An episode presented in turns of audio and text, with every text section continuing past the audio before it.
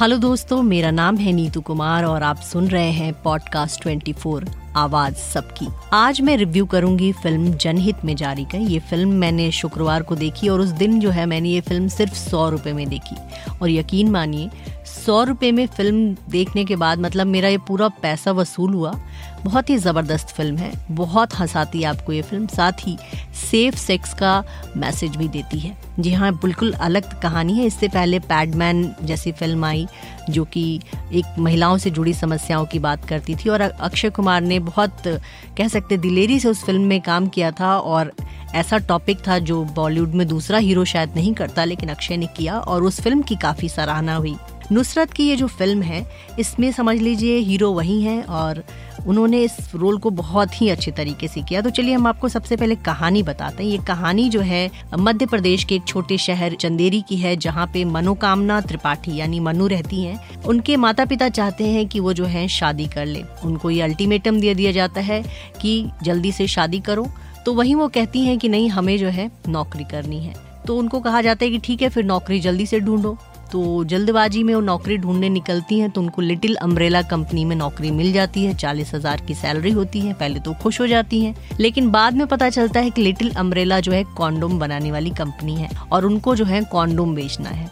एक छोटे शहर की लड़की के लिए बड़ा झटका था कि इस तरह का काम वो क्यों कर गई। हालाँकि मनोकामना जो है, छोटे शहर में भी रहकर जो है, बड़े सपने देखती है, बिंदास लड़की है और फिर वो सोचती है कि क्यों ना इस काम को किया जाए शादी से बचने के लिए और वो जो है इस काम को शुरू कर देती है।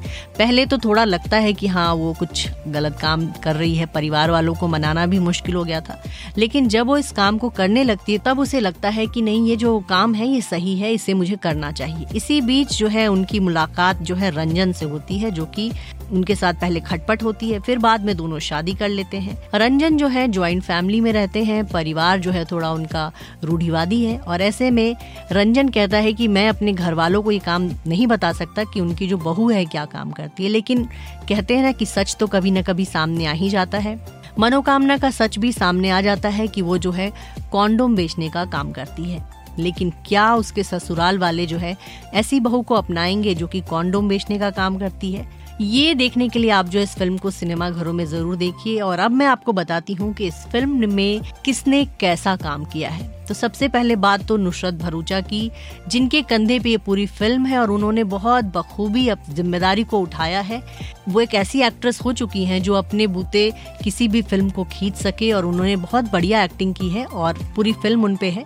लेकिन फ़िल्म के जो सपोर्टिंग कास्ट है, वो भी इसकी जान है। चाहे वो उनके ससुर विजय राज हो, चाहे उनकी माँ सपना सैंड हो, चाहे उनके पिता इश्तियाक खान हो, सभी ने बहुत बेहतरीन काम किया है। यहाँ तक कि आपको बताएँ कि इस फ़िल्म में जो हीरो हैं, जिनका नाम जो कि नए हीरो हैं, उनकी ये पहली फ़िल्म है और उन्होंने भी बहुत बढ़िया काम किया है, ये इसमें कोई शक नहीं।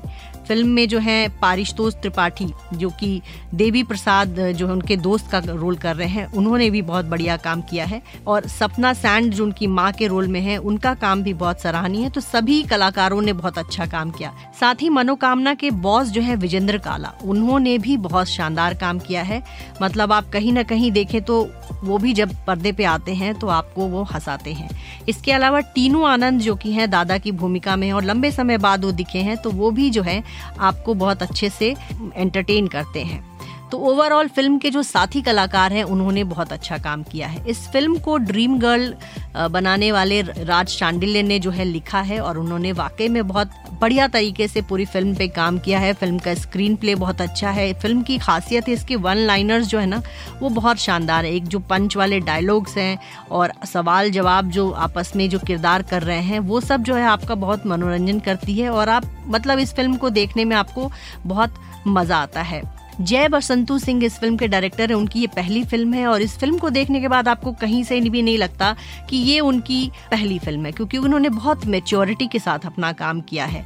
वही जैसा कि हमने पहले भी बताया कि राज शांडिल्य ने जो ड्रीम गर्ल बनाने वाले राज शांडिल्य ने इस फ़िल्म को लिखा है और इन्होंने इस फ़िल्म में आ, ऐसे तो ये सेफ़ सेक्स की बात करता है लेकिन कहीं भी पूरी फ़िल्म में आपको अश्लीलता नहीं दिखती और बहुत ही मनोरंजक स्टाइल में उन्होंने पूरी फ़िल्म का ताना बाना बुना है।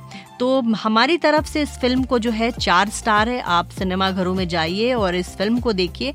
साथ ही नुसरत भरूचा की करियर के लिए मैं कहूँ कि ये फ़िल्म उनके लिए मील का पत्थर साबित होगी, क्योंकि भले ही इस फ़िल्म की ओपनिंग बहुत अच्छी नहीं रही, इस फ़िल्म की ओपनिंग जो है करीब पचास लाख तक ही पहुँची है, एक करोड़ भी नहीं हुई है।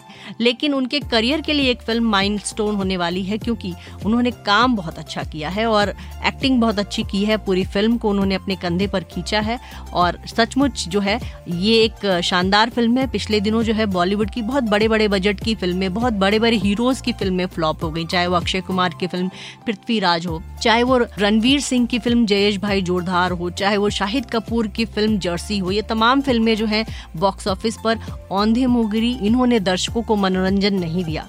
लेकिन नुसरत भरूचा की ये फ़िल्म वाकई मनोरंजक है और आप इस फ़िल्म को जो है सिनेमा घरों में देख सकते हैं। तो दोस्तों, आप नीतू कुमार के साथ सुन रहे थे पॉडकास्ट 24 पर फ़िल्म जनहित में जारी का रिव्यू हर हफ़्ते हम आपके लिए किसी न किसी फ़िल्म का रिव्यू लेकर आएँगे। साथ ही मनोरंजन जगत की तमाम खबरें भी हम आपके लिए लेकर आते रहेंगे। तो फिर जुड़े रहिए पॉडकास्ट 24 से। आवाज़ सबकी।